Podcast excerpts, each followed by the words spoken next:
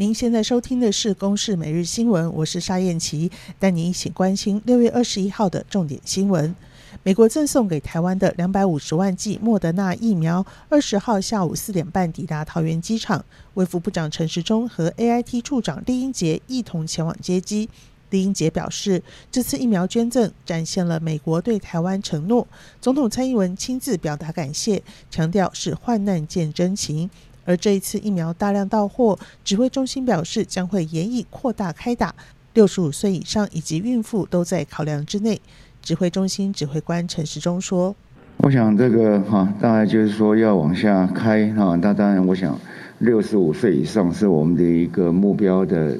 族族群了哈。那我们现在也提到说孕妇哈也会在这一波的考量之内。”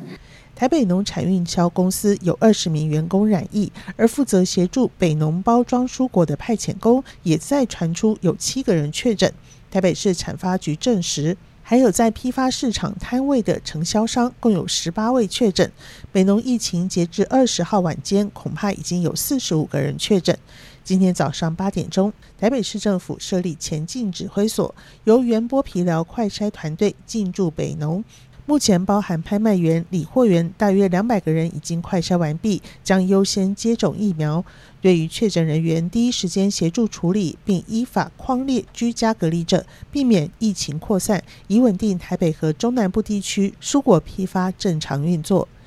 今年最后一批梅雨锋面今天开始影响台湾，可望为各地带来显著的降雨。经济部官员指出，目前全台包括新北的林口、桃园、新竹、台中、北彰化等八个县市，仍然处于减量供水的橙灯，能否降为只减压供水的黄灯，甚至全面解除限水？这波梅雨挹注，各地水库的雨量是重要关键。新冠肺炎疫情严峻，各界关注国家关键资讯基础设施是否因此在资料或是实体防疫上出现空隙。治安专家表示，我国关键基础建设的防护力是足够的，不过居家上班模式要注意个人设备的资安不足，避免成为骇客攻击的破口。